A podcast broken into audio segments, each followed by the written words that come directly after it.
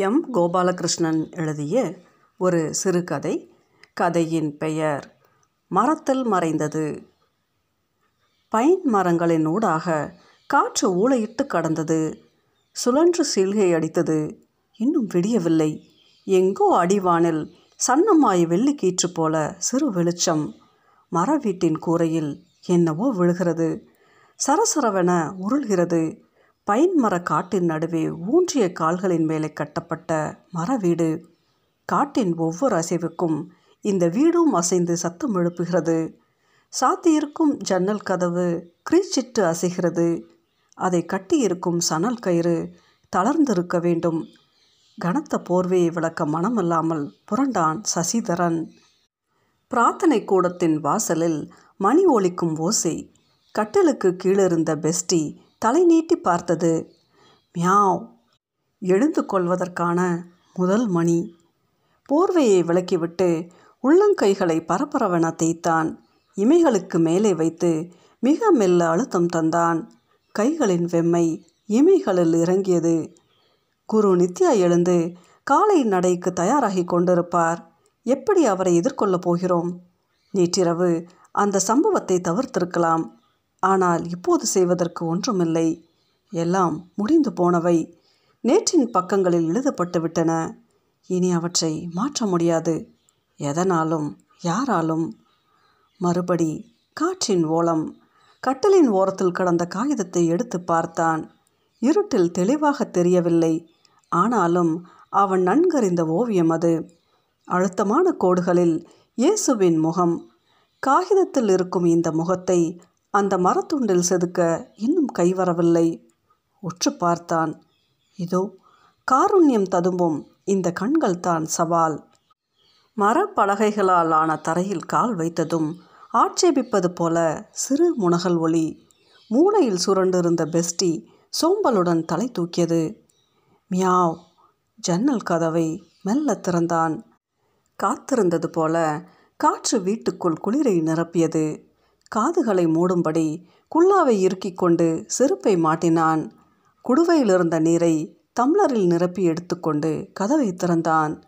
இருள் விலகாத பொழுதின் மெல்லிய வாசனை சீற்றம் குறையாத காற்று கண்களை மூடி முகத்தை தூக்கியபடி நின்றான். காற்று அவனை முழுக்க தழுவியோடியது பெஸ்டி கட்டிலுக்கு அடியில் ஓடியது. மேற்கு வானல் சுடரும் வெள்ளியை பார்த்தபடியே வாயை கொப்பளித்தான். விருந்தினர் இல்லமும் நூலகமும் இருட்டில் நின்றன. கோலையை வைத்துவிட்டு படிகளில் இறங்கினான். பலகைகள் அசைந்தன. சருகுகள் புரண்டன. வழக்கமான பாதைத்தான்.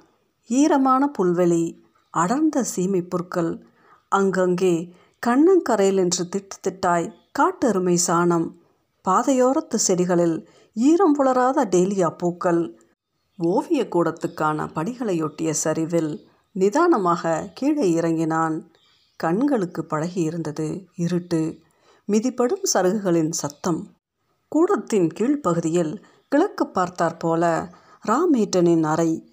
அதன் பின்புற ஜன்னலுக்கு கீழே பீடத்தின் அருகில் மண்டியிட்டு அமர்ந்தான். மார்பு வரைக்குமான இயேசுவின் செதுக்க முடியாத சிற்பம். கழுத்து தலை என கிட்டத்தட்ட முடிந்துவிட்டது. விரல்களால் மெல்ல தடவினான். மரத்தின் சொரசொரப்பு உடலை சிலிர்க்க செய்தது. நெற்றி மேடும் நாசியும் கச்சிதமாய் அமைந்துவிட்டன. புருவங்களும் கூட இதோ இந்த கண்கள்தான். பிரார்த்தனை கூடத்தின் பின்கட்டில் வெளிச்சம் பரவியது. குரு தயாராகிவிட்டார். சசி எழுந்து ஜகரண்டா மரங்களுக்கு நடுவில் இருந்த ஒற்றையடி பாதையில் விரைந்தான். நூலக வாசலுக்கு வந்ததும் ஒரு நிமிடம் நின்றான். நேற்றிரவு அவன் முகம் சிவக்க இங்கிருந்து தான் கத்தியபடியே வெளியேறினான். எங்கிருந்து வந்தவன் அவன்? குருகுலத்தில் தான் இருக்கப் போகிறான். இவனுடன் எப்படி காலம் தள்ளப் போகிறோம்? முன்பின் தெரியாத ஒருவன். அதற்குள் அவனிடம் ஏன் அப்படி ஒரு மூர்க்கத்தை காட்டினேன்? தேவையற்றது தான். ஒரு நிமிடம் தாமதித்திருந்தால் எதுவுமே நடந்திருக்காது. ஆனால் அந்த ஒரு நிமிடத்தை அந்த நேரத்தில் கண்டடைவது தானே சவால். அதைத்தானே குரு தொடர்ந்து வெவ்வேறு விதமாக சொல்லி கொண்டிருக்கிறார். இந்த மரமண்டையில் அது ஏறவில்லை. அவனும் நேற்றிரவு தூங்குவதற்கு நேரமாகி இருக்கும். என்னென்னவோ யோசித்திருப்பான். என்னைப் போலவே அந்த சம்பவம் அவனையும் பாதித்திருக்கும். அவன் கண்களில் கண்ட அந்த அலட்சியம் இப்போதும் நினைவிருக்கிறது. மரப்பெட்டியின் மீது இருந்த விளக்குமாரை எடுத்துக்கொண்டு வாசலுக்கு வந்தான் சசி. மரத்தடியில் நனைந்த இலைகள் பளபளத்தன. வால்பேரி மரத்துக்கு அருகில் இருந்த மஞ்சள் விளக்கின் வெளிச்சம் பிரார்த்தனை கூடத்துக்கும் விருந்தினர் விடுதிக்கும் பொதுவான முகப்பில் விழுந்திருந்தது. மெதுவாக இலைகளையும் சருகுகளையும் பெருக்கி குவித்தான். விருந்தினர் விடுதியின் முன் அறையில் கண்ணாடிகளில் நீர்த்திவளைகள் வளமும் இடமும் அமைந்த அறைகளுக்கு நடுவில் இருந்த இடைவெளியின் மேற்கு கோடியில் மட்டும் விளக்கு எரிந்தது எங்கே தங்கியிருக்கிறான் அவன்? கிழக்கில் தேயிலை சரிவை வெண்பனி மூடியிருந்தது. அங்கங்கே கரைந்த நிழல்களென சில்வர் ஓக்கு மரங்கள் கைவிரித்து நின்றன. இருள் இலகும் வேலைக்கான அறிகுறிகள் அடிவானில் தென்பட்டன. வடக்கே சற்றே தாழ்வான நிலத்தில் அமைந்த சமையல் கூடத்தின் முன்பக்க விளக்கு ஒளிர்ந்தது. தாழ்பாளை விளக்கும் சத்தம் மரக்கதவுகள் ஓசையுடன் திறந்தன. முழங்கால் வரைக்குமான மங்கிய காவி வேட்டியும் தடித்த உடலை இறுக்கிய ஸ்வெட்டருமாய் தம்பான் சாமிகள் வெளியே வந்தார். அவனை பார்த்து கையசைத்தார் பெருக்கி குவித்த குப்பையை அள்ளிக்கொண்டு சரிவில் இறங்கினான். மூடிய கிணற்றில் குப்பையை கொட்டிவிட்டு கையை தட்டிக்கொண்டே அருகில் சென்றான். Good morning Sasi. குழாயை திருப்பி கையை நீட்டினான். சில நொடிகளுக்கு பிறகு தண்ணீர் கொட்டியது. கையில் பட்டதும் சட்டென விளக்கினான். விறுவிறுவென உடலில் பாய்ந்தது குளிர்ச்சி. மீண்டும் மெல்ல கையை நீட்டினான். தேய்த்து கழுவினான். மஞ்சனக்கோரை நிறுத்தத்தை நோக்கி உருமிக்கொண்டு பேருந்து மேலேறும் சத்தம் கேட்டது. தொட்டி செடிகளுக்கு நடுவே எதையோ துரத்தி கொண்டு வந்தது. பெஸ்டி மீசை முடிகள் அசைய முகத்தை சுழித்தது. மியாவ். கட்டஞ்சாயா போடலாமா சாமி? ம் வெள்ளம் கொதிச்சிருக்கும் பாரு. நீண்ட பெஞ்சுகளின் மேல் ஒரு முரத்தில் வாடிய காய்கறிகள் மரச்சீனி கிழங்குகள் தென்மேற்கு மூலையிலிருந்த அடுப்பில் தண்ணீர் கொதித்தது. சசி அளவு பார்த்து தேயிலையை இட்டான். பச்சை வாசனையுடன் தேயிலை கரைய தண்ணீரின் நிறம் மாறியது. கூடத்தின் பின்னால் பாத்திரம் கழுவும் சிறிய தொட்டியின் அருகில் இருந்த மேடையிலிருந்து இரண்டு தம்ளர்களை எடுத்தான். தம்பான் சாமி எப்போதும் பஞ்சாரம் இட்டுக்கொள்வதில்லை. இவனுக்கு ஒன்றரை ஸ்பூன். நேற்று ராத்திரி சசி எதுக்கு அப்படி செஞ்சது? விஜயனுக்கு சின்ன வயசு அவருக்கு தெரியாது. சசி எல்லாம் பொறுமையாக இருந்திருக்கணும். சூடான தம்ளரை எடுத்து உள்ளங்கைக்கு நடுவில் வைத்து உருட்டினார். தேநீரின் வெம்மை இதமாக இறங்கியது. இல்லை சாமி ரெண்டு தடவை சொல்லியும் அவன் கேட்கல அதான். தலையை குனிந்தபடி சிரித்தார். ரெண்டு தடவை கேட்கலனா இன்னொரு தடவை சொல்ல வேண்டியது தானே? அவர் சொல்வதும் சரிதான். நூலகத்தை பராமரிப்பது சசியுடைய பொறுப்பு. யார் எந்த புத்தகத்தை கேட்டாலும் எடுத்து தரலாம். ஆனால் படித்த பிறகு அதே இடத்தில் மறுபடியும் அதை பத்திரப்படுத்த வேண்டும். வகுப்புகளின் போது அவற்றை தயாராக வைத்திருக்க வேண்டும். குரு எந்த நேரத்தில் எந்த புத்தகத்தை கேட்பார் என்று சொல்ல முடியாது. என்னவோ தெரியல சாமி. புக்கையெல்லாம் அவன் ஹேண்டில் பண்ணுறதை பார்க்கவே எரிச்சலாக இருந்துச்சு. ரெண்டு மூணு தடவை கீழே போட்டதும் தான் பொறுமை இழந்துட்டேன். முதல் தடவை கீழே போட்டப்பவே சொன்னேன். அவன் கவனித்த மாதிரியே காட்டிக்கல. ரெண்டாவது தடவையும் கீழே விழுந்தப்போ தான் சத்தம் போட்டேன். இவன் எப்படி லைப்ரரியை பொறுப்பை பார்த்துக்குவான் சாமி? சற்றே தடித்த முன்பொருட்கள் பளிச்சிட சிரித்தார் சாமி. அவர் வயசுக்கு அப்படித்தான் இருப்பார். இங்கே நம்ம கூட தானே இருக்க போகிறார் நாம தான் ஒவ்வொன்றா சொல்லித்தரணும் அதுக்காக அவன் என்ன அப்படி பண்ணலாமா சாமி? ரெண்டு தமிழர்களையும் எடுத்து கழுவினார் தம்பான் சாமிகள். சசியின் தோள் மீது கை வைத்த அதே நேரத்தில் பிரார்த்தனை கூடத்தின் முகப்பில் இருக்கும் மணி ஒலித்தது. காலை உலாவுக்கு குரு புறப்பட்டு விட்டார். சசியின் முகத்தில் தயக்கம் தெரிந்திருக்க வேண்டும். சசி போகலையா? கையை துடைத்து கொண்டு வெளியில் ஓடினான். அன்வரின் தோளை பிடித்தபடி வாசலில் நின்றார் குரு. கீழ்வானில் வெளிச்சம் தேயிலை சரிவின் மேல் ஒளிப்புள்ளிகள். உயரமாய் நின்ற செடார் மரத்தை அண்ணாந்து பார்த்தார் குரு. தடித்த குள்ளமான உருவம் கணுக்கால் வரைக்குமான காவி வேட்டி இறுக்கமான காலுரைக்கு மேல் கனத்த காலனி உடலை பற்றி கொண்டிருக்கும் இளஞ்சிவப்பு ஸ்வெட்டர் நீல சால்வை தலையில் வேலைப்பாடுகள் கொண்ட அழகிய காஷ்மீர தொப்பி வெண்தாடியினுள் மினுமினுக்கும் கண்ண கதுப்புகள். ஒவ்வொரு நாள் காலையிலும் அந்த செடார் மரத்தை சில நிமிடங்கள் உற்று பார்ப்பதிலிருந்து தான் அவரது நாள் தொடங்கும். சிபுவும் ராமேட்டனும் பின்னால் வந்து நின்றார்கள். அருகில் ஒதுங்கி நின்ற சசியை பார்த்ததும் ராமேட்டன் தோளை பற்றினார். தரையில் கிடந்த உலர்ந்த காயை கைத்தடியில் தட்டியபடியே அடி எடுத்து வைத்தார் குரு. தைலமும் எண்ணெயும் கலந்த அவரது வாசனையை உணர்ந்ததும் சசியின் அடி வயிற்றில் சிறு கலக்கம் பெஸ்டி அவர் காலருகில் வந்து உரசியது. கைத்தடியால் அதன் முகத்தின் அருகில் நீட்டினார். ஒரு தரம் துள்ளி சாடிவிட்டு மறுபடியே அவர் கால்களை உரசியது. ஆசிரமத்திலிருந்து சாலையை அடையும் வரை ஒன்றும் பேசாமல் கலையும் இருளை கவனிப்பது போல மண்ணை பார்த்தபடியே நடந்தார். விடியலின் களங்கமற்ற வெளிச்சம் பூமியின் மீது இறங்கியது. சாலையோரத்து செடிகளின் ஒவ்வொரு இலையிலும் மலரிலும் ஒளி படிந்தது. உயரமான யூக்கலிப்டஸ் மரங்களையும் சைப்ரஸ் மரங்களையும் கடந்து மேற்கில் இறங்கியது வெளிச்சம். பொன்னிறம் துளங்கி மின்னியது. தெற்கு பாதையில் அவர்கள் நடக்கத் தொடங்கியதும் ராமேட்டனிடம் சொல்லிவிட்டு ஆசிரமத்துக்கு திரும்பினான் சசி. அவன் பின்னாலேயே ஓடி வந்தது பெஸ்டி. சுடுநீர் அடுப்பில் விறகை போட்டு எரித்து கொண்டிருந்தார் தம்பான் சாமி. ஏறிட்டு பார்த்தார். விடுதியின் கதவு திறந்திருந்தது. பேச்சு சத்தம் தேலியா பூக்கள் அடர்ந்த செடிகளின் வரிசையை கடந்து ஓவிய கூடத்தை ஒட்டியிருந்த படிகளில் கீழிறங்கினான். ஆளுயர பள்ளத்தில் அமைந்திருந்த அறையின் வாசல் கிழக்கு பக்கம் என்பதால் பின்னால் ஒதுக்கமான பகுதி சசிக்கான இடம்.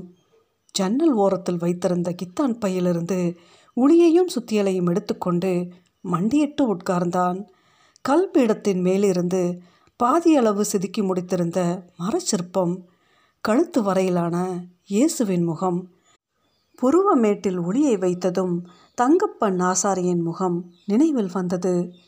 வெண்தாடியுடன் கூடிய நீளவாக்கிலான முகம் தங்கப்பன் ஆசாரிக்கு இடுங்கினார் போன்ற சிறு கண்கள் கடுக்கண்கள் மினுமினுக்கும் காது மடல்கள். பள்ளியிலிருந்து வீடு திரும்பும் வழியில் தேக்கும் மூங்கிலும் அடர்ந்த தோப்பின் முகப்பில் இருந்தது அவருடைய பட்டறை. கன்னிகாஸ்திரிகளின் மடத்தில் சமையல் வேலைக்கு போயிருக்கும் அம்மா வீடு திரும்ப மணி ஆறாகிவிடும். அதுவரை வாசல் திண்ணையில் தான் கிடக்க வேண்டும். பட்டறை முகப்பில் மூங்கில் கம்பின் மேல் மாட்டியிருந்த உருவத்தை வேடிக்கை பார்த்து நின்ற போதுத்தான் தங்கப்பன் ஆசாரியின் குரல் கேட்டது. மோனே மேலே வா. நீண்ட தொப்பியும் பருத்த வயிறும் கொண்ட கோமாளி பொம்மையை பார்த்தபடியே வளைந்து மேலேறிய பாதையில் மெதுவாக ஏறினான்.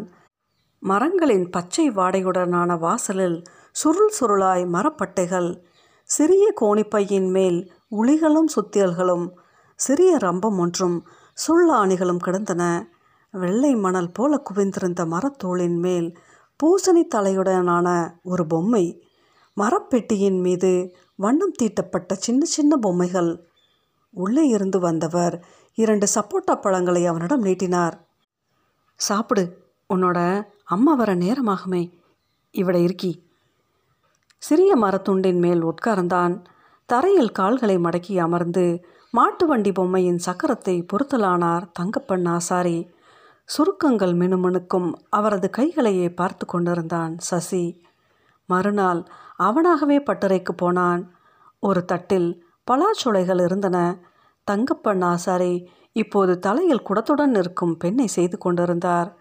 பலாச்சுளைகளின் மனமும் இனிப்பும் தித்தித்திருக்க தங்கப்பன் ஆசாரியிடம் மெதுவாக கேட்டான் நான் ஒரு பூ செய்யட்டுமா? புருவத்தின் நீண்ட நரைமயிர்கள் காற்றில் அசைய நிமிர்ந்து சிரித்தார். இதை எதுவும் கேட்கக்கூடாது இப்போ வேணாம் என்று ஒளியையும் சுத்தியலையும் காட்டினார்.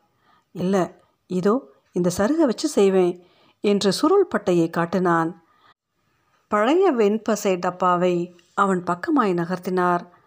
குடம் சுமக்கும் பெண்ணை அவர் முடித்துவிட்டு நிமிர்ந்தபோது சசி சருகுகளை ஒட்ட செய்து இரண்டு பூக்களை அவரிடம் நீட்டினான். அடடே ரெண்டு சூரியகாந்தி வந்தல்லோ. உற்சாகத்துடன் சசியின் தலையை தடவினார். அரையாண்டு பள்ளி விடுமுறை நாட்கள் முடிகிற சமயத்தில் சசி பொம்மைகளுக்கு வண்ணம் தீட்டவும் ஆமை மயில் குதிரை சைக்கிள் படகு என சிறிய பொம்மைகளை செய்யும் தங்கப்பன் ஆசாரி அனுமதித்திருந்தார். கனசதுரத்தில் இருந்த மரக்கட்டையின் மீது சாக்கட்டியால் கோடுகள் வரைந்தார் தங்கப்பன் ஆசாரி. தாளில் செதுக்க வேண்டிய அம்மன் உருவம். நரைமயிர் கலைந்து காற்றில் பறக்க ஆசாரியின் நெற்றில் திரண்டு நின்றன வியர்வை துளிகள். கீழுதட்டை பற்களால் கடித்திருந்தார். அருகே அமர்ந்து அவர் கைகளையே கவனமாக பார்த்து கொண்டிருந்தான் சசி. இப்போ இது மரத்துண்டு. இதுக்குள்ளே தான் இந்த அம்மன் சிலை இருக்குது இப்போ நீ என்ன செய்யணும்? பதில் சொல்லாமல் அவரது இடுங்கிய கண்களையே பார்த்தான். இந்த மரத்துண்டுக்குள்ளே சிலை இருக்குது உன் மனசுக்குள்ள கற்பனையில் நீ பார்த்த அந்த சிலையை மரத்துலேருந்து உன் கை தான் தொட்டெடுக்கணும். தங்கப்பன் ஆசாரியின் ஒளி மரத்துண்டை செதுக்கத் தொடங்கியது. அவர் சொன்னது புரிந்தது போலவும் இருந்தது புரியாதது போலவும். சுலபமாக தெரியுதா குட்டி? ஒளி மெல்ல தட்டி கொண்டிருந்தது. ம் அப்படி தான் தெரியுது. காகிதத்தில் இருந்த சித்திரத்தை பார்த்தான். சுலபமாக தெரியும். புத்தியில் இருக்கிறத கைக்கு வரவழைக்கிறது ரொம்ப கஷ்டம். கற்பனையும் கருவியும் ஒன்றாகணும் அதுக்கு நம்ம உடம்பாலையும் மனசாலையும் இடம் கொடுக்கணும். அது எப்படின்னு கண்டுபிடிக்கிறது தான் சிரமம். யாரும் அதை சொல்லித்தர முடியாது. தங்கப்பன் ஆசாரி பேச்சை நிறுத்திவிட்டு கண்களை இடுக்கியபடி உளியை தட்டத் தொடங்கினார். மெல்ல மெல்ல தலை காட்டியது அம்மன் சிலை. காற்றில் அசையும் சைப்ரஸ் மரங்களை ஏறிட்டு பார்த்தார் தம்பான் சாமி. கையில் அறிவாள் அறுத்து போட்ட சீமைப்புல் ஓரமாக குவிந்து கிடந்தது. சற்று தொலைவில் இக்லூ போன்ற அமைப்புடன் இருந்த சிறிய வீட்டுக்குள் தலை நுழைத்து பார்த்துவிட்டு கீழே இறங்கி போனான் விஜயன். சசி எதுக்கு ஆயால் அப்படி முறைச்சு பார்க்குது? கையில் இருந்த ஒளியை கீழே போட்டான் சசி. நேற்று காலையில் குரு கேட்ட புக்கை அலமாரியிலேருந்து தேடி எடுக்க நேரம் ஆயிடுச்சு அதுக்குள்ளே இவன் முந்திரி கொட்டை மாதிரி எடுத்துகிட்டு போய் கொடுத்துட்டான். ஆமாம் அவன் கொடுத்தப்புறமும் சசி தேடிட்டே இருந்தது. தம்பான் கையில் அப்பி இருந்த மண்ணை தட்டி உதிர்த்தார். அது கூட பரவாயில்ல. கிளாஸ் முடிஞ்சதுக்கப்புறம் இனிமேல் லைப்ரரி வேலையே அவனே பார்க்கட்டும். நீ பொம்மை செய்கிற வேலையை பாருன்னு குரு சொன்னது தான் எனக்கு சங்கடமாக போச்சு. தலைமேல் விழுந்த பழுப்பிலையை எடுத்து திருப்பி பார்த்தார். சசிக்கு ஞாபகம் இருக்கா? அம்மா மறிச்சு போய் தங்கப்பன் ஆசாரி இங்கே கொண்டு வந்து விட்டபோது இதே மாதிரி தான் இருந்தது சசி. பத்தாம் வகுப்பு பரீட்சை கூட எழுதலை. மறுபடியும் ஒளியை எடுத்து கையில் இருந்த மரத்தை செதுக்கலானான். ஒன்பது வருஷம் ஓடிப்போச்சு. சசி வந்ததுக்கப்புறம் தானே இந்த லைப்ரரியே கட்டினது. அப்போ சசி இருந்த மாதிரி தான் இப்போ விஜயனும். அவருக்கு அந்த வேலை சரியாக இருக்கும்னு குரு யோசிக்கிறார். அப்போ நான் தம்பான் சாமி அருகில் வந்து தோளை தொட்டார். சசி ஒரு சிற்பி அல்ல செய்ய வேண்டிய காரியம் நிறைய இருக்குது குருகுல வளாகத்தில் அங்கங்கே சசி செதுக்கிய சிற்பங்களை பார்க்க முடியும். ஜப்பானிய அம்மையார் தங்கியிருக்கும் குடிலின் முகப்பில் உள்ளது தாயும் சேயும் சிற்பம். வெண்கலத்தால் ஆன நாராயண குருவின் சிலைக்கு எதிரில் அழகிய வேலைப்பாடுகள் கொண்ட பெஞ்சுகளுக்கு பின்னால் துள்ளும் இரு மான்களின் சிற்பம். பிரார்த்தனை கூடத்துக்கும் தோட்டத்துக்கும் நடுவில் அகலமான அடிமரத்தின் மீது மண்ணில் வனைந்த குருவின் முகம். விருந்தினர் விடுதியின் வாசலின் இருபுறமும் தொங்கும் மீசையும் நீளத்தொப்பியுமாய் வணங்கி நிற்கும் இரு சீனர்களின் சிற்பம். துண்டுக்கட்டைகளை கொண்டு செதுக்கும் சின்ன சின்ன பொம்மைகளை பிரார்த்தனை கூடத்தில் சிறு ஓலைப்பெட்டியில் போட்டு விடுவான். யானை குதிரை தவளை அன்னம் புத்தர் சாமுராய் செம்படவன் கால்பந்து வீரன் வேட்டைக்காரன் என விதவிதமான பொம்மைகள் பிரார்த்தனைக்காக வரும் விருந்தினர்களின் குழந்தைகளுக்கு பொம்மைகளை பரிசாக தருவார் குரு. பரிசை பெற்றுக்கொண்டதும் அந்த குழந்தைகளின் கண்களில் பரவசம் என்னும் ஆவலுடன் ஓலைப்பெட்டியை எட்டி பார்க்கும் கூடத்தின் ஓரமாய் நின்றிருக்கும் சசியை காட்டுவார் குரு. உங்களுக்கு என்ன வேணும்னு சசிக்கிட்ட கேளுங்க செஞ்சு தருவார். பிரார்த்தனை முடிந்து வெளியில் வரும்போதே குழந்தைகள் சூழ்ந்து கொள்ளும். அங்கிள் எனக்கு டைனோசர் செஞ்சு தருவீங்களா? எனக்கு ஸ்பைடர்மேன் பிடிக்கும். ஒன்றே ஒன்று செஞ்சு கொடுங்களேன். அப்துல் கலாம் செய்வீங்களா? அங்கிருந்து புறப்படும் வரை குழந்தைகள் எதையாவது கேட்டுக்கொண்டே இருக்கும். மரத்துண்டுகளை கால்களுக்கிடையில் வைத்துக்கொண்டு கவனமாக செதுக்கும்போது அவனை சூழ்ந்திருக்கும். இதெந்தா புதுசாக இருக்கு? பசும்புல்லின் வாசனை மீண்டும் தம்பான் சாமி புல்லை வெட்ட தொடங்கி இருந்தார் பக்கத்து கிராமத்துலேருந்து குருவோட இங்கே விளையாட சாயங்காலம் வருவாங்களே பசங்க. அவங்க ஒரு பேட் வேணும்னு கேட்டாங்க. அது சரி கிறிஸ்து எப்படி வந்திருக்கு? இன்னும் முடியலை போல இருக்கு. புற்களுக்கு நடுவில் கடந்த இரண்டு உருண்டை கற்களை எடுத்து மரத்தடியில் போட்டார். கூர் பார்ப்பது போல உளியை உற்று பார்த்தான். கீழே வைத்துவிட்டு கைகளை தேய்த்து கொண்டான். பதில் சொல்லாமல் நாராயணகுருவின் மேல் விழும் வெயில் கற்றைகளை பார்த்தான். வெட்டிய புல்லை குவியலில் சேர்த்துவிட்டு அரிவாளை கீழே போட்டார். துண்டை எடுத்து முகத்தை துடைத்துவிட்டு அவன் அருகில் அமர்ந்தார். ரோஜா செடிகளுக்கு நடுவே புல்மேட்டில் தத்திய மைனாவை விரட்டி கொண்டு ஓடியது பெஸ்டி. நெற்றி வியர்வையை துடைத்தவன் எழுந்து நின்றான். இருவரும் மெல்ல ஓவியக்கூடத்தின் அருகே வந்தனர். பச்சை தாமரைகள் போல தரையில் அடுக்கடுக்காய் இருந்த கள்ளிகளை கடந்து நின்றபோது இயேசுவின் சிற்பம் தெரிந்தது. மேலே நின்றபடி வெவ்வேறு கோணங்களில் அதை கூர்ந்து பார்த்தான். தம்பான்சாமி தரையில் கால் மடக்கி அமர்ந்து ஒரே ஒரு முறை பார்த்துவிட்டு தாடியை சொரிந்தார். எழுந்து அவன் தோலை அணைத்தபடி அழைத்து சென்றார். பிரார்த்தனை கூடத்தின் வாயிலிலிருந்து மீண்டும் மணி ஒலித்தது. மாலை பிரார்த்தனைக்கான அழைப்பு விறுவிறுவென்று மேலே ஏறினான். குளித்து முடித்துவிட்டு ஈரத்தலையுடன் கூடத்தினுள் நுழைந்தபோது பிரார்த்தனை தொடங்கியிருந்தது. ஓசைப்படாமல் சுவரோரமாய் கால் மடக்கி அமர்ந்தான். மூச்சு சீராகி படபடப்பு அடங்கும் வரையிலும் கண்மூடி தலை குனிந்து அமர்ந்திருந்தவன் மெல்ல நிமிர்ந்தான். அசையாது நின்றொளிர்ந்தன மெழுகுவர்த்தி சுடர்கள். பெரிய வெண்கல பிள்ளையார் சிலைக்கு முன்பாக அகலமான தட்டில் புத்தம் புதிய பூக்கள் தூபத்தின் நறுமணம். யாரோ உற்று பார்ப்பது போல உணர்ந்தான். வலது பக்கமாய் தலை திருப்பினான். நேரெதிரில் குரு நித்யாவின் காலடியில் அமர்ந்திருந்தான் விஜயன். கண்களில் அதே அலட்சியம். உதட்டில் உதாசீனப்படுத்தும் சிரிப்பு. அதுவரை அவனுள் அடங்கியிருந்த பதற்றம் மெல்ல மேலெழுந்தது. கரகரப்பான குரலில் குரு பேசத் தொடங்கியிருந்தார். நாம் எல்லோருக்குமே கண்கள் உண்டு பார்வையும் உண்டு. இந்த உலகத்திலுள்ள அனைத்தையும் நாம் அனைவரும் பார்க்கிறோம். ஆனால் இந்த உலகம் எல்லோருக்கும் ஒன்று போல காட்சி தருவதில்லை.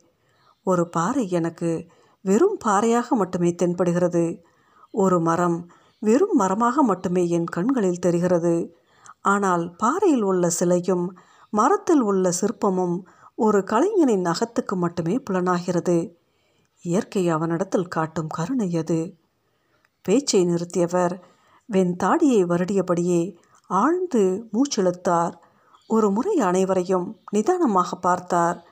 அவரது சிறு கண்கள் ஒவ்வொருவரின் மீதும் ஒரு கணம் நின்று ஊடுருவியது. பின் அடுத்தவரிடம் நகர்ந்தது. சசியின் மேல் அவர் கண்கள் நினைத்தன உதடுகள் நடுங்க அவரது முகத்தையே பார்த்திருந்தான். நீர் சுரந்த கண்களை மூடிக்கொண்டான். மறுபடி கரகரத்த அவர் குரல் ஒலித்தது. அந்த கருணையை உணர்ந்து கலைஞன் தன்னை உண்மையாக ஒப்பு கொடுக்கும்போது மட்டுமே கலை முழுமை பெறும். சசி தலை குனிந்திருந்தான். பிரார்த்தனையின் முடிவு பாடல் ஒலித்து அடங்கியது. கணீர் என்ற மணியொலி அனைவரும் எழுந்து களையும் அரவம் குரு மெல்ல எழுந்து அன்வரின் தோலை பற்றியபடி தன் அறைக்கு நடந்தார். அறை வாசலில் நின்று குரு திரும்பி பார்த்தார். சசி எழுந்து நின்றான். என்ன சசி? கிறிஸ்து இன்னும் கண் திறக்கலையா? அவன் பதிலை எதிர்பார்க்காதவராய் அறையின் திரை சிலையை விலக்கிக் கொண்டு உள்ளே மறைந்தார்.